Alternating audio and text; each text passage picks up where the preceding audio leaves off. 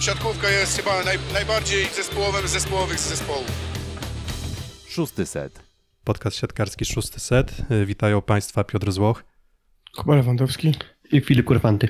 E, Witamy Was w najnowszym odcinku. Odcinek, który mm, opowie, i chyba od tego możemy zacząć, e, opowie Wam trochę o zmianach w składach poszczególnych drużyn. Mm, Nie jest to bardzo typowe dla siatkówki, że gdzieś w tych e, okolicach stycznia i lutego, no niby mówi się, że jakieś okienko transferowe jest, ale tych zmian w klubach zazwyczaj w trakcie sezonu bardzo dużych nie ma. No a tu się okazało, że jednak trochę ten ryneczek nie Lidla, a ryneczek Plus Ligi e, rozgorzał i faktycznie kilka zmian interesujących e, się, mm, się, się wydarzyło. No i jaki jest finalny rezultat? Michał Masny i Michał Filip trafili do Wisły Bydgoszcz. Mm, Piotr Lipiński w przeciwnym kierunku do Aluronu Virtus CMC Zawiercie, Tączek Stern, najlepiej punktujący do tej pory zawodnik plus ligi, no bo to warte jest odnotowania, e, do Halkbanku Ankara, jeśli się nie mylę. Mm, Mm, tak jest. tak, i on pierwszy mecz już Halkbank Ankara dzisiaj rozegrał, ale, ale Tączek Stern był już w składzie, ale jeszcze, jeszcze nie wystąpił, jak sam szybko, szybko spojrzałem na, na statystyki pomeczowe. No i jeszcze jeden ruch, czyli z BKS-u Wisły Bydgoszcz do Aseko Resowi Rzeszów, y, Tomasz Kalempka mm, za Marcina Możdżonka, o którym mówi się chyba, że może już niestety nie wznowić kariery, czyli że już być może te problemy z kontuzjami nie pozwolą mu na to, żeby, żeby, żeby karierę kontynuować. Czy prawda to, Filip? Czy takie głosy się pojawiają rzeczywiście? Nie wiem, na ile to jest jeszcze poważne, na ile to traktować jako coś dokonanego, ale wiadomo, że to raczej taki transfer trzeba traktować jako uzupełnienie składów, na pewno pomoc w treningach, to na pewno raczej nie jest na zasadzie, że Resowia potrzebuje wzmocnienia środka siatki postawiona akurat na Tomasza Kalempkę. Tak mi się wydaje, że raczej taka jest właśnie potrzeba, że Marcin Możdżonek nie może uczestniczyć nawet w zajęciach e, rzeszowskiego zespołu. Tak, trochę pokazało też to, że e, Tomasz Kalempka no, za bandami w tym pierwszym meczu, no bo tro, trochę zmian w Rzeszowie, trochę zmian w Bydgoszczy i właśnie te dwie drużyny spotkały się w ostatniej kolejce Plus Ligi, czy w zasadzie nawet zamknęły ostatnią kolejkę Plus Ligi. Mecz poniedziałkowy, e, no i zwycięstwo 3 do 2 BKS-u Wisły Bydgoszcz. To było zwycięstwo drugie mm, odniesione w tym sezonie. E, Drugie zwycięstwo po tiebreaku, no i wydaje mi się, że jeżeli miałbym powiedzieć, czy Wisła Bydgoszcz dobrze wyszła, jeżeli chodzi o poziom sportowy na tych transferach, no to wydaje mi się, że tak, no bo i Michał Masny moim zdaniem po w sumie kilku dniach treningów em, był w stanie poprawić grę Wisły Bydgoszcz, no a postawa Michała Filipa, no to to był jakiś fenomenalny występ i, i za, bardzo zasłużona nagroda e, MVP. Powiem tak, no, w no, pierwszej kolejności przede wszystkim e, z tego, co się orientuję, to chyba Tomasz Kalempka i tak w tym meczu zagrać nie mógł, bo takie było porozumienie między, między klubami. Natomiast jeżeli chodzi o transfery do, do drużyny z Bydgoszczy, no to e, też chyba wszystko na jedną kartę postawiono w Bydgoszczy, bo to jest de facto ostatnia szansa na utrzymanie i teraz, tak jak rozmawialiśmy tydzień temu, no jeżeli teraz wygrają kilka spotkań, no to to jest ich jedyna szansa. Jeżeli nie wygrają spotkań tych czterech, pewnie realnie trzech, czterech spotkań, to szansy nie będzie, no bo ta strata mimo tego zwycięstwa no to będzie na wynosi 5, 5 punktów i dwa mecze więcej, jeżeli dobrze pamiętam, przepraszam, mecz więcej chyba, tak? I, i 5 punktów straty, więc to jest dalej dość spora strata, co, która wydaje się będzie ciężka do odrobienia, natomiast transfery bardzo na plus, Michał Masny zagrał to, z czego go znamy z dobrych sezonów, czyli ta gra do skrzydeł, do lewego skrzydła była szybka, do Quirogi, do Peszki, a z drugiej strony do Michała Filipa ona była bardzo dokładna, mimo ich relatywnie krótkiego zgrania. No a Filip y, przeciwko swojej drużynie, który jest wychowankiem, 60% w ataku, no 30 punktów, tak się wchodzi z buta do nowej drużyny. Przyzwyczaiłeś się, Filip, do tego, że wychowankowie ogrywają e, Resowie Rzeszów? Jeśli wziąć pod uwagę, że Jakub Żebrowski i ze skry Norbert Huber są wychowankami Aseko Resowi, no to właściwie w każdej drużynie dałoby się byłego siatkarza Resowi znaleźć. Tak, szerszeń, Było szerszeń takie na dobrze, Twitterze wczoraj, takie dyskusje się wczoraj pojawiły, tylko że akurat chyba to nie chodzi o Hubera, tylko o Bartłomieja Mordyla, tam takim zestawieniu było. No ale w każdym razie, w każdym, albo okej, nie ma, ale zespole plus ligi dałoby się znaleźć siatkarza, który ma przeszłość rzeszowską. Um, no i Michał Filip um, zagrał naprawdę doskonały mecz. No też taka, taka charakterystyka tego zawodnika jest, przynajmniej moim zdaniem. Zaznaczę tutaj, że no jak idzie, to wychodzi wszystko. Jak nie idzie, to, to, to, to, to nie idzie w zasadzie nic. E, W tym meczu wychodziło mu no absolutnie wszystko. Mm, No i żadnej różnicy jakościowej względem postawy, nie wiem, Tączka Sterna chyba Bydgoszcz nie widziała, a może nawet powiedziałbym, że, że, że, że nieco, nieco lepiej zaprezentował się Michał Filip. No i to jest e, w sumie też przyczynek do takiej, nie wiem, może dalszej, dalszej dyskusji na temat tego, gdzie mógłby być też Michał Filip, gdyby, gdyby dostał szansę na regularną grę, bo w zasadzie jak do tej pory to, to, to w Warszawie grał regularnie, ale od tego momentu no już, e, już, już raczej ta rola zmiennika. Grał momentami więcej, momentami mniej, ale, ale, ale, ale jak myślicie, czy to, czy to byłby zawodnik, który mógłby, nie wiem, osiągnąć więcej, wycisnąć więcej ze swojej kariery, gdyby grał więcej, czy to jest po prostu odbicie jego potencjału sportowego? Ale chyba to, co powiedziałeś, że to jest zawodnik, któremu jak idzie, to idzie, a jak nie idzie, no to jest ciężko, to jest chyba też jego charakterystyka. To jest zawodnik, którego forma często falowała i myślę, że to prze- przeważało głównie o tym, że szukano zawsze w Radomiu raczej pierwszego atakującego, czy to w postaci e, Maksima Żygałowa, czy w postaci Karola Butryna i mm, Jestem ciekaw, na ile to się powieli w następnych spotkaniach, no bo wiadomo, wchodzę pierwszy mecz nowej drużyny, jestem w uczniczce, jest to moja była drużyna, też zostałem pożegnany, zakładam w Radomiu bez żalu. No chcę się pokazać jak najlepszej strony, więc motywacja jest spora. Też y, zastanawiający dla mnie tweet y, Wojtka Żeńskiego dzisiaj, no bo y, na Twitterze ktoś napisał, że pięknie się przywitał z Bydgoszczą Michał Filip, a, Wojtek Żeński odpisał, że pięknie się przywitał z halą Łuczniczka, a z Bydgoszczą to pewnie zaraz się przywita, co, co może też sugerować pewnie jakiś tam dosyć rozrywkowy tryb życia Michała. Czyli może, może, pójść, może pójść w tango, no to może tutaj jakaś przyczyna tego, że, że, że, że zawodnik no, niebotycznej sile i też bardzo, bardzo, bardzo dobrych parametrach też, jeżeli chodzi o, nie wiem, skoczność. Mm, No drugiego takiego silnego atakującego, no to chyba kafar w ręce Rafała Faryny, tylko mógłby, mógłby nawiązać rywalizację. Zdecydowanie to będzie czołówka ligowa pod tym względem Michała Filipa. Pytałeś przy tym o to, jak mogłaby się potoczyć jego kariera, gdyby fakt, że więcej mówię, on- grał. on myślę, jeszcze że ma- myślę, że byłoby On- dużo lepiej i miałby dużo większą szansę, gdyby grał więcej. Jakoś dziwnie to się układało, że nie stawiali na niego trenerzy. Znaczy jeszcze, jeszcze cały czas, bo to też tak zabrzmiało, jakbym mówił, że no Michał Filip to już jest ukształtowany zawodnik, który nie może się rozwinąć, a to jest 25-26-latek w tym roku. Tak, pomyślałem trochę, czy nie byłoby dobrze w jego przypadku, jeśli widział, że w Plus Lidze niekoniecznie dostaje szansę w wyjściowym składzie, nie pójść drogą na przykład Bartumieja Bołądzia, który na jeden sezon wybrał się do, na dwa sezony, przepraszam, wybrał się do Friedrichshafen, do Witala Heinena, no i wrócił z podstawowym zawodnikiem Benaminka Plus Ligi, ale to taka dygresja. W każdym razie warunki fizyczne Michał Filip ma bardzo dobre. Przypomniał mi się taki atak z tego meczu e, Bydgoszczy z Resowią, uplasowany gdzieś przed okolice pierwszego metra, więc ręką pokręcić też czasem mu się uda, więc no, myślę, że im więcej grania w pierwszej szóstce, tym ten zawodnik może być jeszcze trochę lepszy. Mm, No, o Bydgoszczy opowiedzieliśmy, też y, dobry mecz y, Peszki, dobry mecz Kirogi, mm, też do, no, może nie... Michała Masnego na pewno. Tak, Michała, Michała Masnego, a no to jak już mamy Bydgoszcz powiedzmy częściowo omówioną, no to jednak mówię, można byłoby ją zamknąć pewnie w stwierdzeniu, że właśnie Michał Masny i, i Michał Filip, co można powiedzieć o grze Resowi Rzeszów. Ojej, Niewiele dobrego. podwodzą dobrego. nowego trenera. Mm, bo znaczy nowego, no. Tym razem już, już, już pierwszego, a nie drugiego trenera. Jak Wojciech, pozwolisz Filip, to może moje parę przemyśleń na początek. Jasne. Uderzające dla mnie były czasy Resowi, bo miałem takie wrażenie, że to, co mówi e, Wojciech Serafin, to, to sobie mówi, no, że tak powiem, mówi, a czy, czy on, czy, czy to znajdowało odzwierciedlenie na boisku, no miałem wrażenie zupełnie odwrotne, bo i poza przyzwoitymi momentami z Zbigniewem Battermanem, to naprawdę to nie wyglądało najlepiej, bo skuteczność skrzydłowych y, z lewego skrzydła, nie wiem, na poziomie 30 paru procent.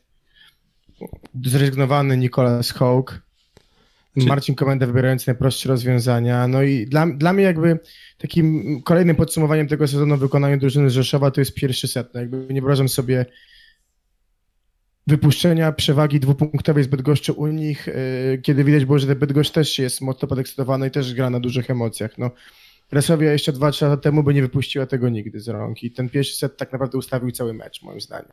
Powiedziałeś, że jasnym punktem tego spotkania po stronie Rzeszowian był Zbigniew Bartman, ale muszę jeszcze wspomnieć o postawie Bartłomieja Lemańskiego.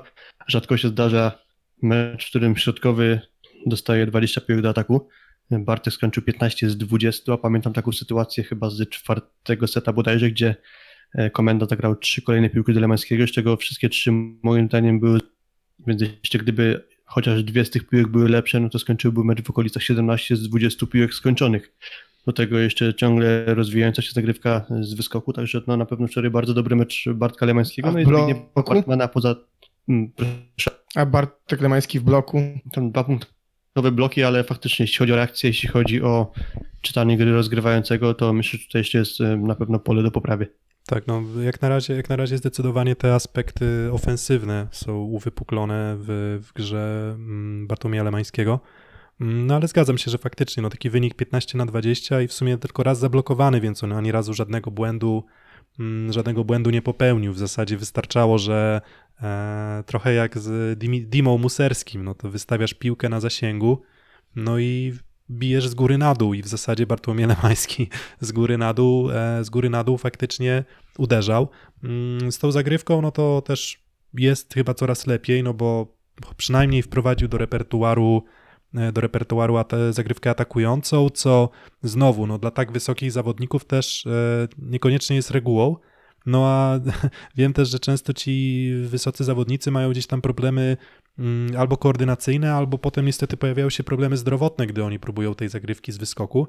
Mam nadzieję, że to nie będzie przypadek Bartłomieja Lemańskiego, no bo wygląda Chociaż to wiesz co, tak na obiecująco. szybko sobie pomyślałem o takich najwyższych środkowych, weźmy sobie Simona Muserskiego, choćby Maxwella Holtam, to, to są zawodnicy wysocy, ale też potrafiący z Wiesz co, wyskoku ale- ale- sobie radzić. Ale, no, ale z drugiej strony, no jak ja pamiętam, jak Marcin Możdżonek w barwach jeszcze e, PZU AZS-u Olsztyn czy, czy, czy Mlekpolu jeszcze z lat 10 temu próbował raz na jakiś czas zagrywkę z wyskoku wykonać, to, to miałem obawy, że przy każdym, przy każdym podejściu miałem trochę obawy, że on się połamie.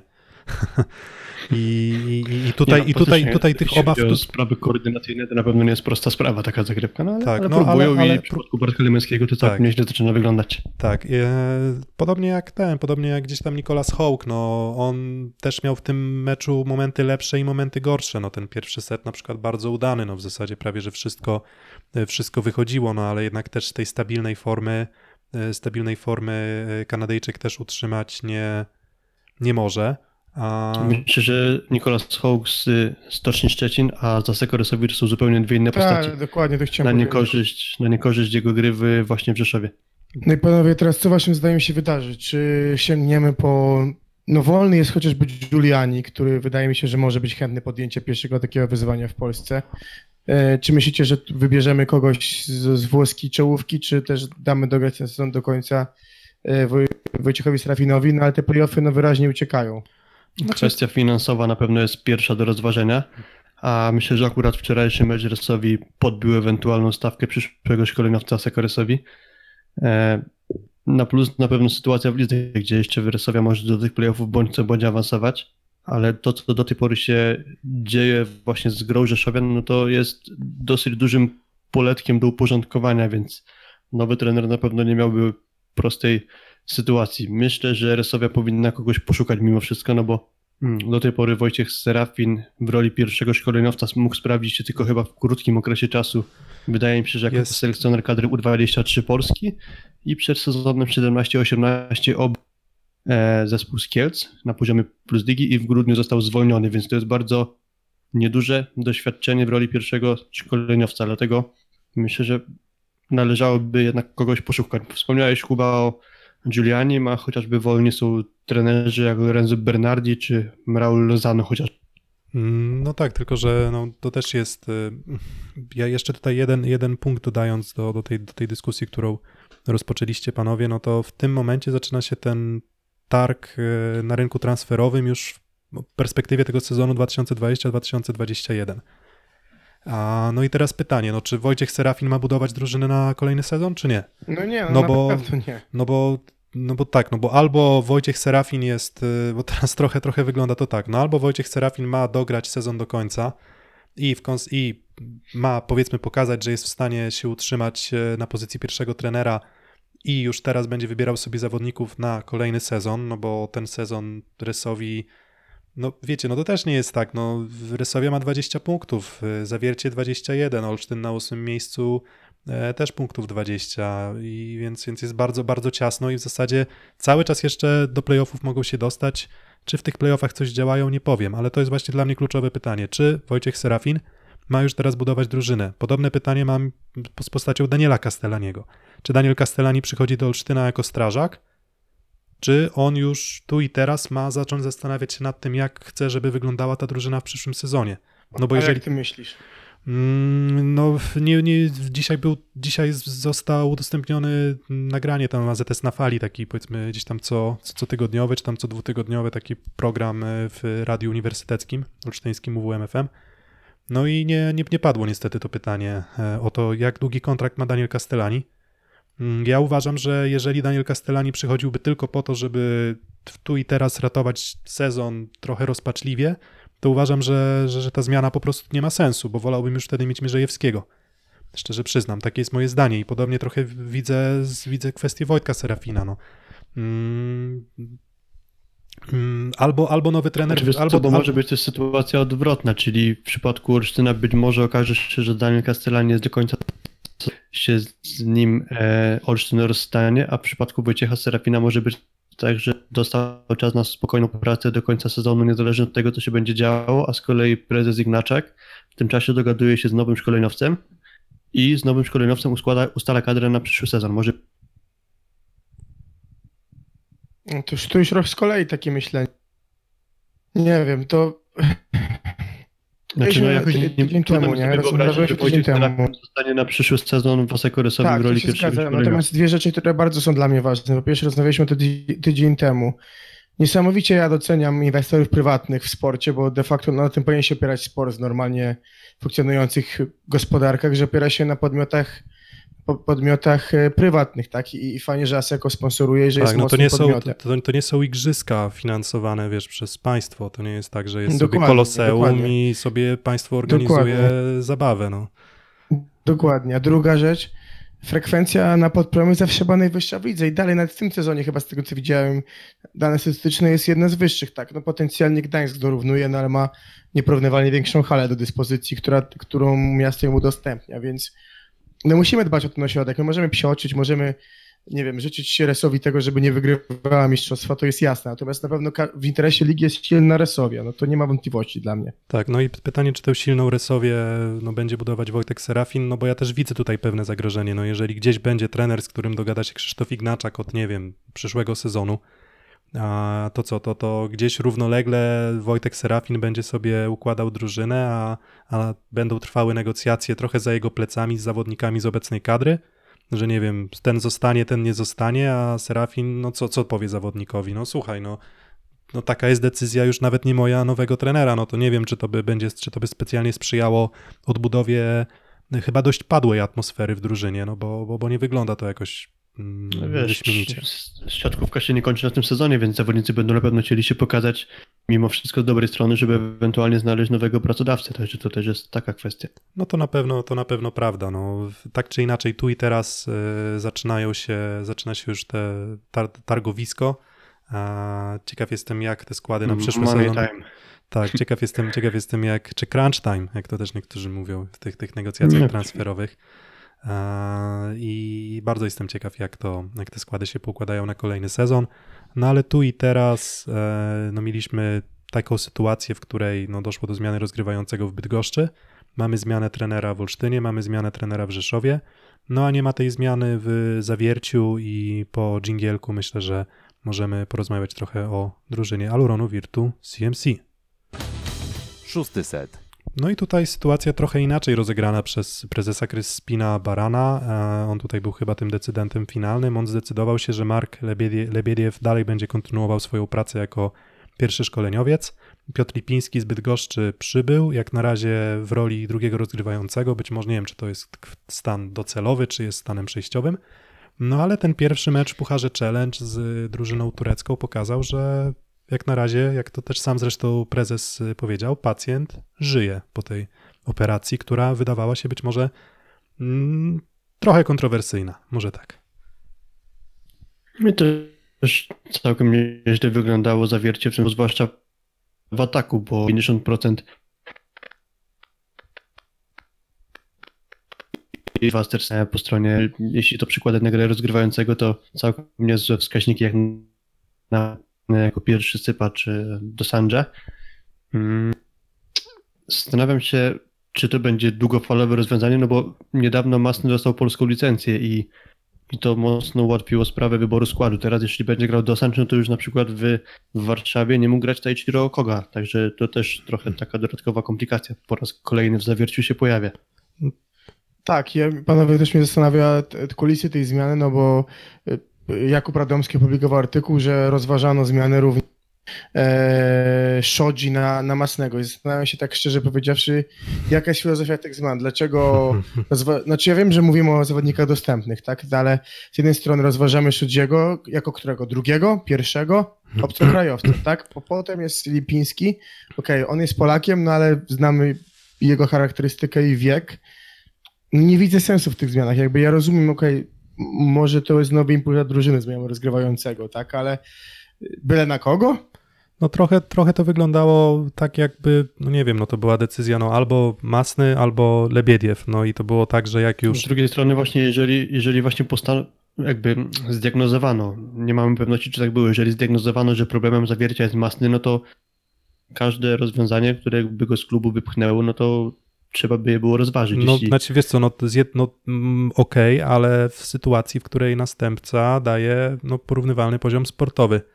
E, I, Dokładnie. I póki co, i póki co Dosancz nie wygląda źle, no ta gra nie wygląda źle, no ja mogę trochę, nie wiem, podśmiechiwać się z tego, że czasem to jego odbicie palcami wygląda na dość pokraczne, e, ale nie zmienia to faktu, że, że, że mówię, że z Turkami mecz bardzo udany i to w zasadzie wszędzie, no i tam jakoś naprawdę wspaniałą skuteczność i efektywność cała, cała drużyna utrzymała. No nie sposób, żeby rozgrywający nie był tutaj mm, czynnikiem, który na pewno w tym pomógł.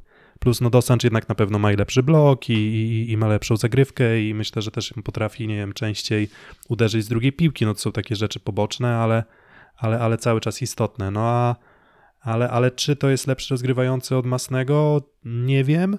No ale z drugiej strony czasem no musisz podjąć trudną decyzję personalną, żeby cała drużyna grała lepiej. No bo to pytanie, czy, czy koniecznie będziesz trzymać Michała Masnego w sytuacji, w której, e, w której powoduje, nie wiem, na przykład, nie wiem, jego charakter. No to też nie chcę, nie chcę wchodzić tutaj w jakieś tematy, mm, tematy, wiecie, no tego, czy, czy to jest charakterny zawodnik, bo wszyscy wiemy, że to jest charakterny zawodnik, no ale jeżeli faktycznie atmosfera w drużynie była nieciekawa przed tym transferem, a teraz coś się w niej poprawiło, no to przynajmniej teraz mogą razem wszyscy ramię w ramię, jako jedna drużyna, iść do przodu i, i, i, się, i się rozwijać, a może Masny po prostu blokował gdzieś te, te, te możliwości rozwoju. Nie wiem, trudno mi powiedzieć. Tak, ale wiesz, znowu wchodzimy w znowu temat limitu obcokrajowców. Mamy trzech zawodników.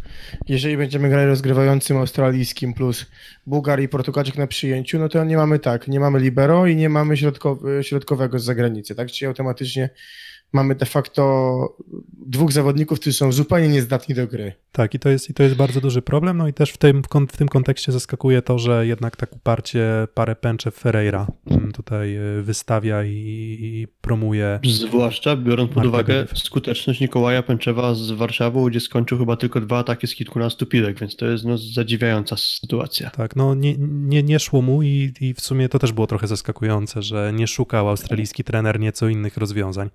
Mm, No ale no, te rozwiązania ma. Jakby to też jest tak, że jest o tyle komfortowej sytuacji, że on jeszcze może, może rotować. No i tak trochę zaczęliście ten temat meczu z Warszawą, no to, to nie ten mecz nie wyglądał tak źle wcale. Mm, No bo tak, ten mecz pucharowy, ok, bardzo udane zwycięstwo 3 do 0 w Dąbrowie Górniczej Zawiercia, no bo tam muszą rozgrywać swoje mecze.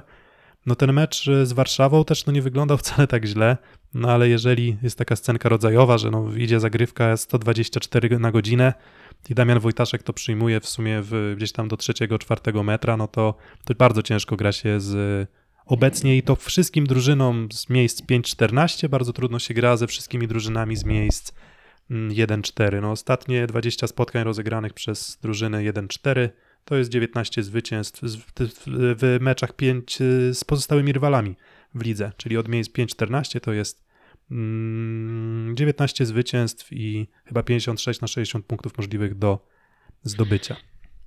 Tak, i z tego aż 13 wyników to 3 do 0. Tak, i no i jak walczyć, w sensie, czy, bo, bo to znowu się może powtarzamy, bo w poprzednim odcinku też o tym rozmawialiśmy, no ale, ale no to, to chyba jednak jest to zaskoczenie. Chyba jednak spodziewałem się tego, że, że takie zawiercie, bo pamiętacie jeszcze w, mm, na początku sezonu obecnego, gdzieś tam, która to była piąta kolejka, e, gdy do zawiercia przyjeżdżała Warszawa, no to to był jeden z naj... Sami nawet mówiliśmy o tym, że to było jedno z najlepszych spotkań na tamten czas e, ligowych. No i nagle... Zakończone tiebreakiem, jak dobrze Tak, pamiętam. zako- O, o zakończony, tym tak, zakończony tiebreakiem, no to to jest jedna z tych chyba dwóch strat punktów y, Warszawy w całym sezonie z y, tymi, ty, z tymi drużynami od piątego miejsca w dół. E, No i, no i nagle mija w sumie kilka miesięcy i Zawiercie i Warszawa są już w zupełnie innych miejscach. No i teraz pytanie, czy to Warszawa tak się poprawiła od tego poprzedniego meczu, czy może jednak e, jest trochę tak, że siadła, siadł poziom gry tych, tych drużyn z dołu tabeli? Opcja moim zdaniem C tu jest, wiesz, czyli obie, obie, obie odpowiedzi są prawidłowe, no bo mamy absolutnie bardzo stabilizację dużą po stronie Warszawy, to co mówiliśmy. Y, Lewe skrzydło, które daje ogromny komfort na przyjęciu. Nieważne kto zagra z przodu, ten daje dużo jakości i z prawej strony daje dużo jakości. Wrócił Udrys, też zagrał bardzo dobry mecz. A drużyny z dołu no się mega męczą, każda ma jakieś swoje wewnętrzne problemy. Gdzie niegdzie to są kontuzje, gdzie niegdzie to są kwestie de facto formy jakichś też może ewentualnych wewnętrznych sporów czy konfliktów i de facto mamy do czynienia z sytuacją, w której cztery drużyny poza delikatnym kryzysem e, Kędzierzyna od razu po przerwie eliminacyjnej e, z konfrontacji z tym, że każda drużyna ma swoje problemy albo z formą zawodników, albo ze zdrowiem. Czy też mam taką teorię, że w sumie najprościej jest układać zespół dobrze grający z siatkarzy bardzo dobrych indywidualnie, a takich najwięcej można by znaleźć właśnie w zespołach czołowej czwórki. A z kolei pozostałe zespoły, czyli od miejsc 5 do końca tabeli, chyba najbardziej płacą za to, ile jest grania i chociażby za to, że była przerwa na turniej kwalifikacyjny do Igrzysk, czyli mając dużo wyjazdów, mając dużo dni, gdzie nie da się trenować, to trudniej jest zawodników trochę gorszych jakościowo zbudować dobrze funkcjonujący zespół. I to jest moim zdaniem główna przyczyna tego, co powiedzieliśmy trochę w ostatnim odcinku, że ponad połowa ligi jest bez formy. Mm, No nie, no moje zdanie, moje zdanie jest takie, że no raczej moim zdaniem Warszawa, oczywiście, no tam różnica jest w Ar- Arturze Udrysie. Mm, Jakby jeżeli chodzi o personalia w Warszawie, tak, no bo tam cała reszta w zasadzie bez, bez zmian względem tego początku sezonu. Nie sądzę, żeby Artur Udrys aż taką różnicę jakościową zrobił, aczkolwiek względem powiedzmy tej Warszawy z początku sezonu, chociaż to był jego bardzo dobry mecz, to trzeba przyznać. Chyba najlepszy jak do tej pory w, e, w, w werwie Warszawa, no to jednak Może wydaje mi się. Z Kuprum przed świętami. Tak, tak. No tak, no to mm, chodzi o to, że on powiedzmy on nie, nie, nie, nie wszedł z rozpędu do ligi, tylko gdzieś tam trochę też tych problemów z kontuzjami na początku i, i rotacje powodują, że, że, że, że nie oglądaliśmy go, nie wiem, grającego od deski do deski. Mm, No ale może faktycznie wyższa jakość zawodników, no ale mimo wszystko, no to też mnie, mnie zadziwia, no bo jednak no Mówimy o Ferejrze, który w zeszłym sezonie na przykład grał bardzo dobrze. Mamy Malinowskiego, który w zeszłym sezonie grał bardzo dobrze. No w zasadzie w każdej z drużyn, tam od miejsc 5 w dół, moglibyśmy znaleźć zawodników, którzy faktycznie mogliby te drużyny ciągnąć za uszy, a tutaj nagle się okazuje, że, że, że na poziom no niebotyczny te cztery drużyny, e, które pr- prowadzą w tym momencie w lidze, czyli właśnie Warszawa, Zaksa, Skra i Jastrzębski Węgiel, no odjechały bardzo, bardzo znacząco i no i mam nadzieję, że może trochę ten poziom jeszcze się przed playoffami zbliży, no bo jeżeli się nie zbliży, no to w zasadzie szykuje nam się bardzo szybki ćwierćfinał i tutaj raczej bez... Ale wiesz, co, mówisz o tym, a z drugiej strony mamy mm, Puchar Polski, gdzie nie ma jednej z tych czterech drużyn, więc tak, to- bo, bo Gdańsk, bo Gdańsk, Okej. Gdańsk wydaje się być jedyną drużyną pośrednią. Tak mi się wydaje w tym momencie. Jedyną drużyną... e, z Halabą, z Halabą, tak, Tak, jak go nie ma, oczywiście. to zaczynają się problemy spore. Oczywiście, co, co, co jest może zaskoczeniem, a no i może co, może dżingielek i jeszcze o mm, Olsztyn Gdańsk, może tak szybko? Co wy na to? No, A potem pozostałe mecze wtedy. Potem, a no potem, tak, po, tak. potem pozostałe mecze, no chyba, no nie mówię, nie musimy się jakoś bardzo mocno skupiać nad meczem w Olsztynie, no ale jako, że był to debiut Daniela Castellaniego, no to, to może kilka zdań chociaż poświęcimy. Szósty set. No i właśnie debiut y, Daniela Castellaniego w roli trenera pierwszego Indykpolu AZS-u Olsztyn. Debiut nieudany, nowa miotła nie pomogła, no żeby ta nowa miotła pomogła, no to chyba musiałaby być, nie wiem, jakimś odkurzaczem przemysłowym, a nie miotłą. e, bo jednak bardzo, Tak. dużo, bardzo dużo złego i bardzo dużo problemów cały czas w, w grze AZS-u Olsztyn i w zasadzie drużyna, która przyszła, przyjechała do Olsztyna, wyszła na boisko i po prostu poddała Olsztyn presji na zagrywce, pokazała wszystkie problemy Olsztyna, z którymi jak na razie się borykają. No w tym składzie personalnym. To jest też prawda jest taka, że Daniel Castellani przybył, nie wiem, dobę przed meczem, półtorej doby przed meczem, nie wiem, czy był jeden, jeden trening poprowadził. Nie, no więc... tak, oczywiście. To, to, to śmieje się, że y, czasem jest tak, że, że, że, że w ekstraklasie też bardzo podobnie czasem to wygląda, że, a, że przychodzi jakiś tam trener i w sumie nawet nie zdąży dwóch treningów zrobić, no a nagle zawodnicy, nie wiem, są w stanie trochę więcej z siebie wykrzesać. No tutaj jakby samo to, że jest nowy trener i gdzieś nowy impuls do pracy Olsztynowi nie pomogły. To chyba nie pomógł też Wojtkowi Żyńskiemu, no, bo to był dość jego mocno przeciętny mecz. On nawet sam dość krytycznie po meczu napisał y, na Twitterze, że chyba tylko musi posłuchać rady Michała Probierza ze słynnego meczu Legii z Krakowią, wrócić do domu i, i, i, i coś tam... e, I sko- spożyć trunek. Tak, Dokładnie. A, a- a z drugiej strony Gdańsk jest dosyć stabilny, tak jak mówiliśmy chwilę temu. Z Pawłem Halabą jest zabezpieczone przyjęcie, on jest, jest odejście od Bartka Filipiaka. Oni praktycznie każdy mecz w tym sezonie grają na około 50%. No i bardzo dobrze się rozwija Marcin Janusz, nawet były takie, takie patrząc na niego rok temu u Anastazjego, a teraz jak pracuje z Michałem Winiarskim, to duża jest różnica na plus w tym sezonie Marcina Janusza i chyba na ten moment on y, chyba jest, jest dla mnie pierwszym kandydatem do gry w Lidze Narodów. E, Wręcz tak bym powiedział, oczywiście zakładając, że, że Łomacz i, i Drzyzga będą wtedy bardziej odpoczywać.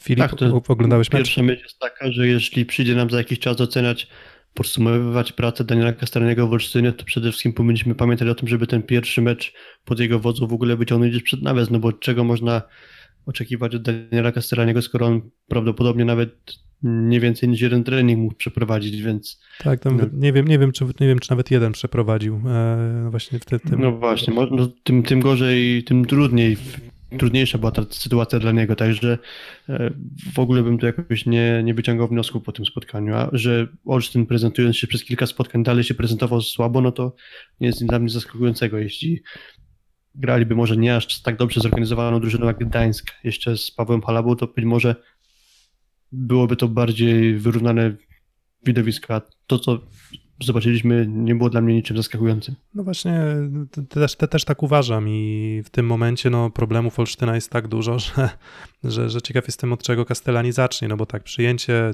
słabe, mimo wydawałoby się, nie wiem, Andringi czy Miki, którzy raczej z tym elementem radzili sobie zazwyczaj nieźle. No i, no i Żurek, no, który może nie gra najlepszego sezonu, no, ale, ale, ale w jakiejś tam formie fizycznej potrafiłby grać lepiej. Mm, No i też bardzo schematyczna gra, no bo mm, coś, co jeszcze w poprzednich kilku spotkaniach w miarę wyglądało, czyli tam powiedzmy Wojtek Żaliński mocno obciążony, ale jednak skuteczny, no to w momencie, w którym Wojciech Żaliński tę skuteczność e, stracił, to w zasadzie tych opcji ofensywnych Pawła Wojickiego też nie ma dużo i to dla mnie była taka właśnie różnica podstawowa pomiędzy Gdańskiem a Olsztynem, że poza zagrywką, którą Gdańsk po prostu no, ro- rozstrzeliwał Olsztyn, to po prostu to, że, że Janusz w zasadzie mógł każdą strefą grać. No i grał. Trochę, trochę dołożył shot, Halaba najlepiej punktujący, 14 chyba punktów, 13 e, Filipiak, jeśli dobrze pamiętam. Mm, Tutaj raz na jakiś czas wrzutki do Pablo Crera. No ogólnie w zasadzie w każdym elemencie Gdańsk był lepszy i, i, i, i znowu wracamy do tego. No jeżeli w pierwszej rundzie Indyk Pola ZS Olsztyn mógł zagrać z Gdańskiem mecz równy, e, to teraz wydaje mi się, że Gdańsk no, zagrał ciutkę lepiej niż w pierwszej rundzie, no a Olsztyn jednak zdecydowanie, zdecydowanie e, słabiej. No i jak myślicie, czy Olsztyn jeszcze będzie w stanie się dźwignąć gdzieś do tej ósemki, czy, czy nie? Albo inaczej, czy po prostu poprawić poziom gry?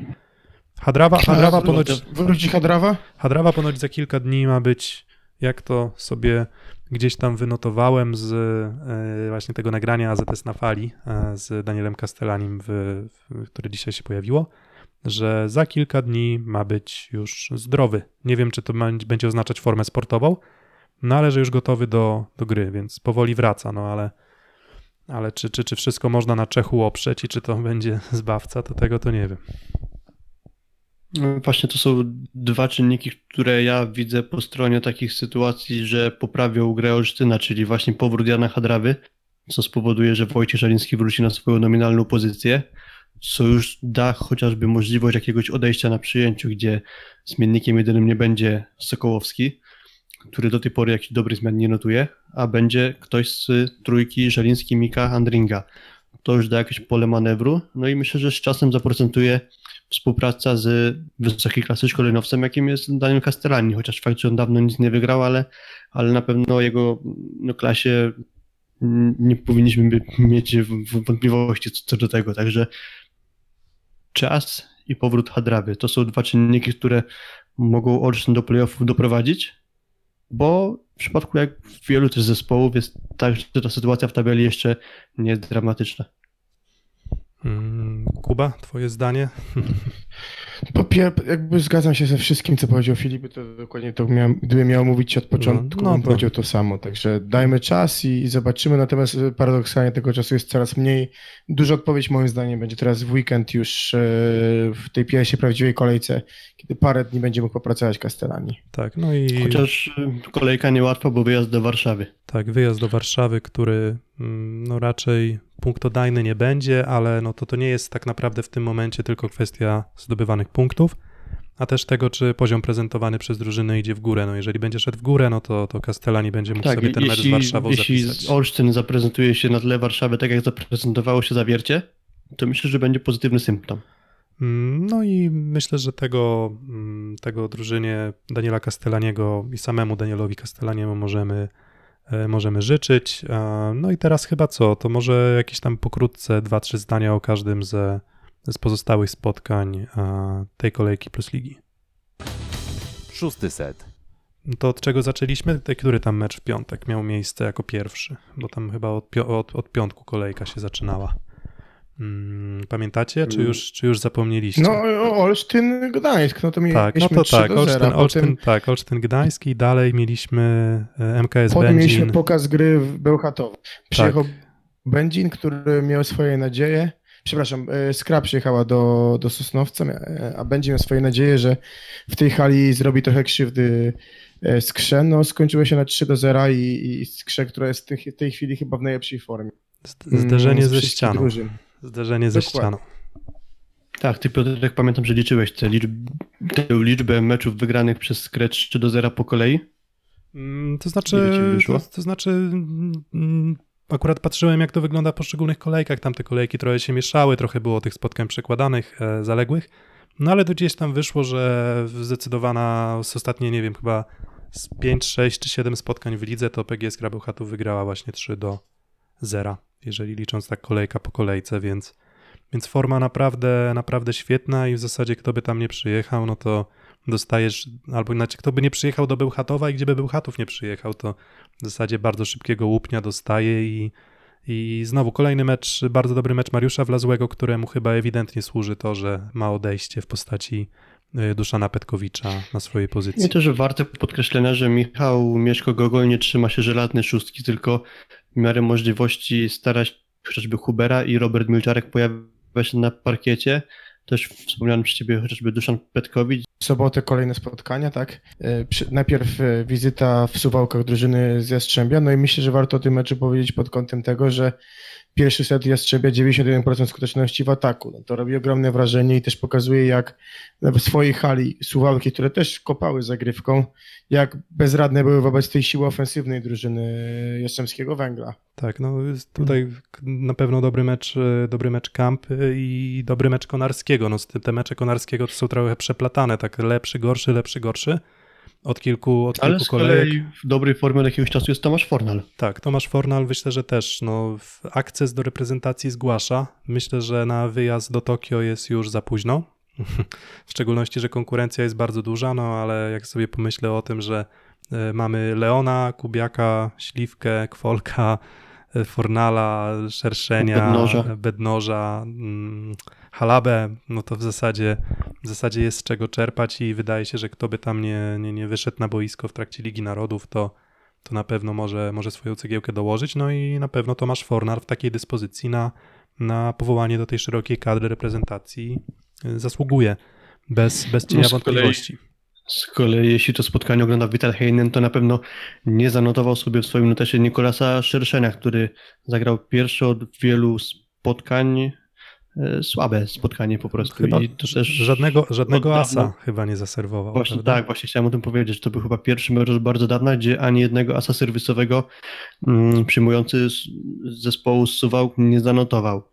Mm, No i no, każdy zawodnik ma prawo do słabszej formy. Nikolas Szerszeń miał ten taki moment, w którym brylował i tam nie- niebotyczne wyniki i niebotycznym był wsparciem też dla swojej drużyny. No ostatnie spotkanie nie aż tak udane, no ale mówię, no lepsi zawodnicy od niego na tle, e, znaczy lepsi, lepsi, bardziej doświadczeni zawodnicy od niego na tle takiego jastrzębskiego węgla też nie byliby w stanie zbyt dużo, e, zbyt dużo poradzić. Więc dobry mecz Konarskiego, dobry mecz Fornala, no i dobry mecz Wajgrasa również, więc, więc ten jeden set y, Suwałk to i tak wydaje mi się, że był naprawdę, naprawdę niezły, mm, niezły rezultat. Y, Dalej, Sobotni mecz, tak, dalej. 1 lutego, Zaksa, grupa Zoty Zaksa Kędzierzyn-Koźle z Radem Eneu Czarnymi Radom. To na pewno problemy zdrowotne w Radomiu. Nie grał Mateusz Masłowski. E, grał Protopsaltis jako drugi libero, razem w parze z Michałem e, Ruciakiem. Mm, oprócz tego nie było w składzie Dejana Węcicia, w szóstce wyszedł Michał Kędzierski, więc trochę komplikacji zdrowotnych się w Radomiu pojawiło. Nic dobrego to nie przyniosło, no bo gładko spotkanie wygrała Zaksa 3 do 0. Tak, no kolejny, Duże problemy w Radomiu.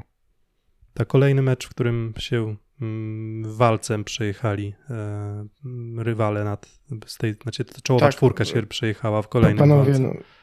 no, y, dzie- 19 punktów Butryna. Samym Karolem się, się niczego nie ugra, bo, bo poza nim no to Włodarczyk przyzwoicie, jak 11 punktów, jak patrząc na ten sezon, to dobry występ.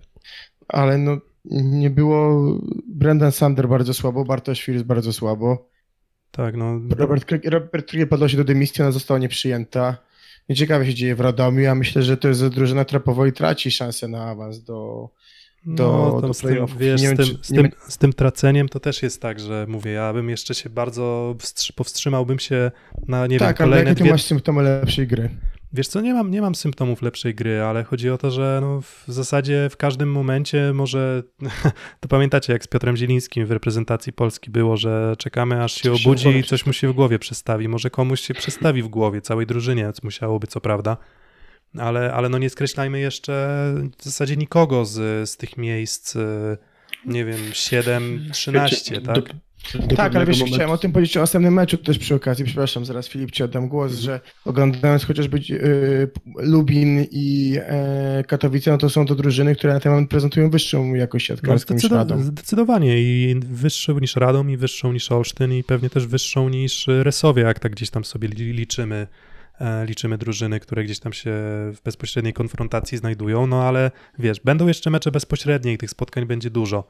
I tak wiesz, mm, nie, nie, nie szedłbym aż tak mocno, oczywiście to jest moje zdanie, w kierunku mm, takiej analizy, że no w tym momencie ktoś tam wygląda lepiej, a ktoś wygląda, e, wygląda gorzej. No Olsztyn przegrał z Resowią 3 do 1, a potem pojechał do Katowic i u siebie i potem pojechał do Katowic i urwał punkt. No to jakbyśmy szli taką prostą zależnością, no to by wyszło, że no nie powinni z Katowic wywieźć ani jednego punktu, a jednak się udało, więc, e, więc, więc, więc wydaje mi się, że każda, każda drużyna trochę na to liczy i kibice każdej drużyny tam z dołu tabeli, że no może jeszcze właśnie a to Hadrawa wróci do zdrowia i tak dalej. Ogólnie moja, moja teza jest też taka, że w tym momencie to w zasadzie wystarczy mieć dwóch liderów w przyzwoitej formie, dwóch skrzydłowych i, i z w miarę zabezpieczonym przyjęciem i jesteś w stanie w tej lidze naprawdę punktować i to pokazuje też na przykład Kuprum Lubin. Dokładnie. Tak, czyli tak w skrócie mówiąc, można być mocnym słabością innych, bo tych słabych aktualnie nie brakuje w naszej lidze. Czy do pewnego momentu nawet MKS Będzin chyba przez 9 kolejek nie był w stanie zdobyć żadnego punktu, po czym Będzinianie się dosyć konkretnie od tej słabej dyspozycji odbili i wyglądało to już bardzo przyzwoicie, tak można powiedzieć. Już a propos jeszcze Radomia, no to szykuje się dość interesujące chyba spotkanie w najbliższy poniedziałek, bo akurat do Radomia przyjeżdża Sekoresowia.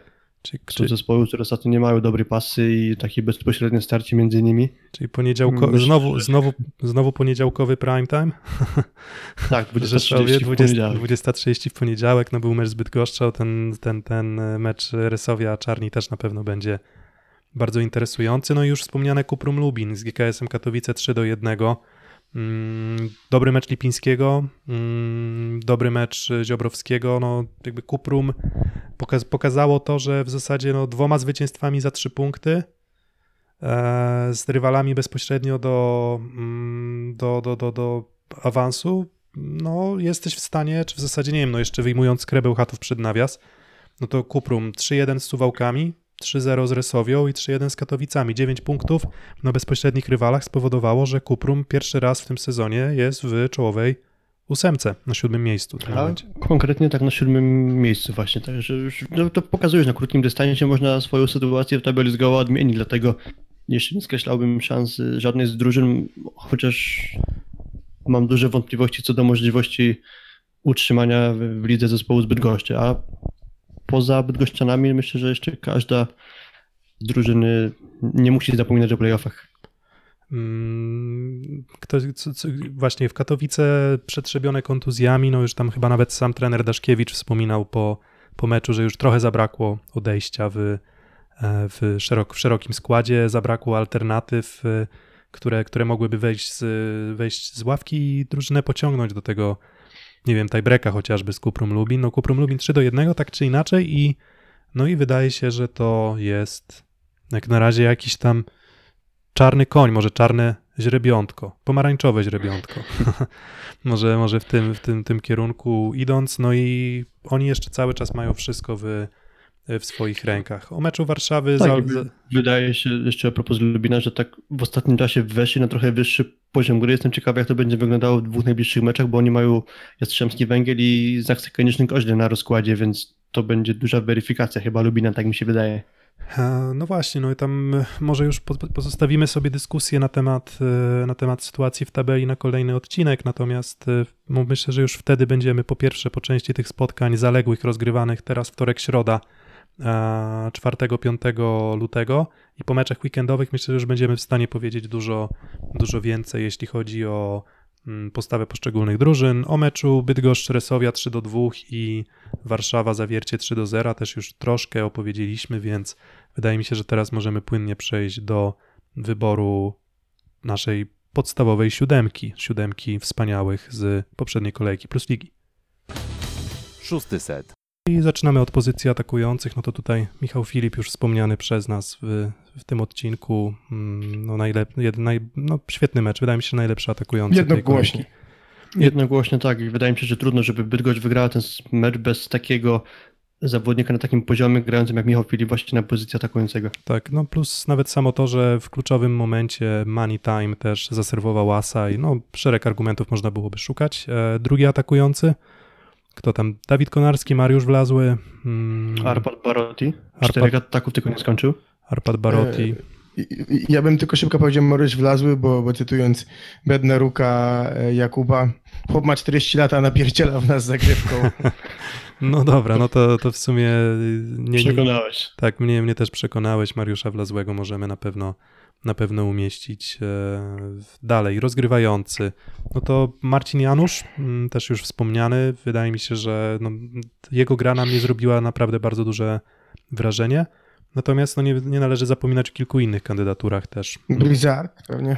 No tak, oczywiście, no Blizzard, no jako, że jesteśmy, tak się śmieję z tego, Jak ale to się nazywało? Tubą propagandową zespołu Tak, z Warszawy? Ktoś tak. tak. nas nazwał kiedyś? Tak, no, no właśnie, no ale to dobra. No ale tak czy inaczej, no wydaje mi się, że Antoine Blizzard też dołożył swoją cegiełkę do zwycięstwa Warszawy, ale może Michał Masny w Bydgoszczy kilka dni rozegrał i Tak, znaczy kilka tak. dni treningów i, i tyle. A to, to kto, kto na pierwszego?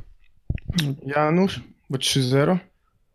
Mm, Janusz, myślę, a drugim Michał Masny. No to możemy tak zrobić. Marcin Janusz, Michał Masny. No i co? Znowu nie ma nikogo z Warszawy i co teraz? Hejterzy.